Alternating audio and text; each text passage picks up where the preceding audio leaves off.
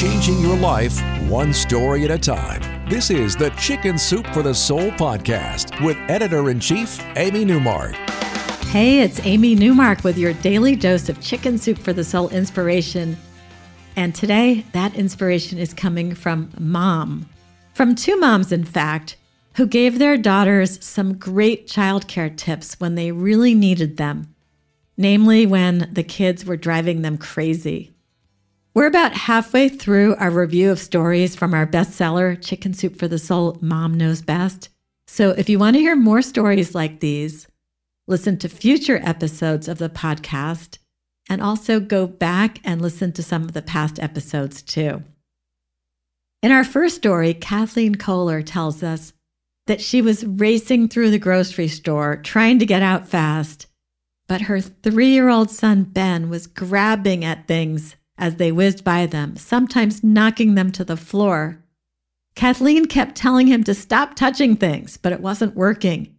Ben was on his way to having one of those fits that three year olds are famous for. Basically, Kathleen had to abandon any further shopping and just check out what she already had in the cart.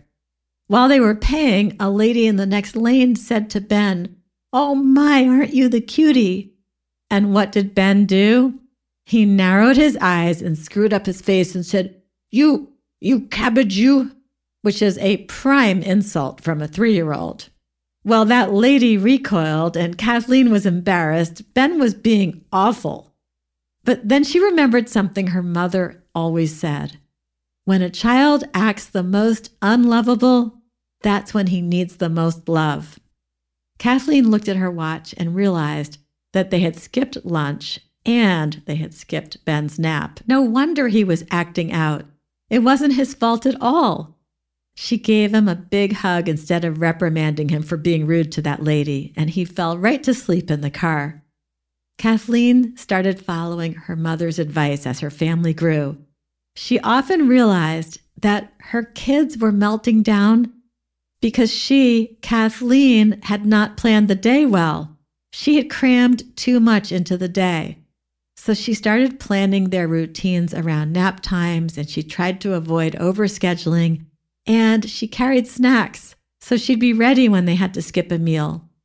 Sometimes she just turned off the phone and read books with the kids. Other times they played board games or they went outside and took walks.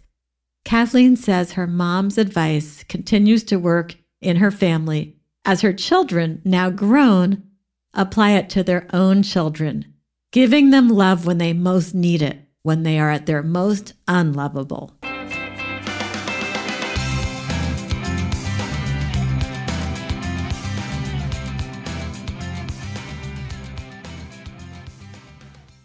Everyone knows therapy is great for solving problems, but getting therapy has its own problems too, like finding the right therapist, fitting into their schedule, and of course, the cost. Well, BetterHelp can solve those problems. It's totally online and built around your schedule. It's surprisingly affordable, too. Connect with a credentialed therapist by phone, video, or online chat, all from the comfort of your home. Visit betterhelp.com to learn more and save 10% on your first month. That's BetterHelp H E L P. Victoria Marie Lees shares a story about her own mother's advice and how it was the perfect antidote to all that bickering that kids do when they're claiming that one kid is getting more than the other, or fewer chores, or more privileges, or whatever injustices they seem to see. Victoria was fed up with her kids fighting over everything who got the bigger half of an ice cream sandwich, or who got to play with a toy longer. So her mom told her how her own mom had handled this. She put all the decision making in the hands of the children. For example, if her two daughters had to split a dessert, she had one of them cut the dessert in half, but then the other girl got to choose which half she wanted. That led to the most precise cutting of halves ever in the world, as the girl who was cutting it knew that if she made one half bigger, her sister would choose the bigger one. When it came to doing chores around the house, Victoria's grandmother had the kids make the list of chores and then take turns picking the chores they wanted to do. But here's how they did it one girl would write the list, but the other girl got to pick first.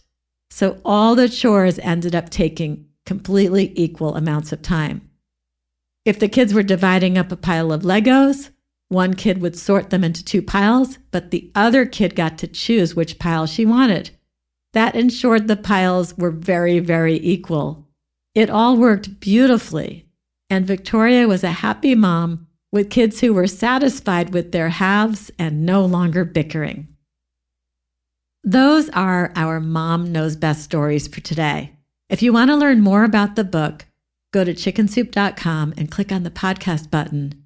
You'll see the full cover of the book and you'll be able to read some great tips from the stories. You can pick up a copy for yourself or your mother or grandmother at Walmart, Target, Barnes & Noble, Amazon, or wherever you like to get your books. Come back for our next episode to hear a couple of moving stories from our other new gift book for mothers and grandparents, Chicken Soup for the Soul Grandparents. We'll be talking about the unconditional support of grandparents and how important that is for kids who are following different paths than their siblings or friends.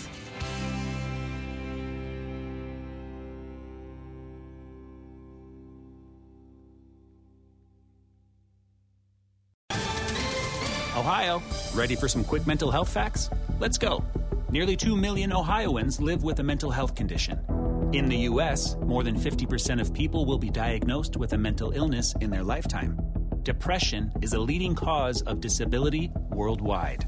So, why are some of us still stigmatizing people living with a mental health condition when we know all of this? Let's listen to the facts and beat the stigma. Ohio, challenge what you know about mental health at beatthestigma.org.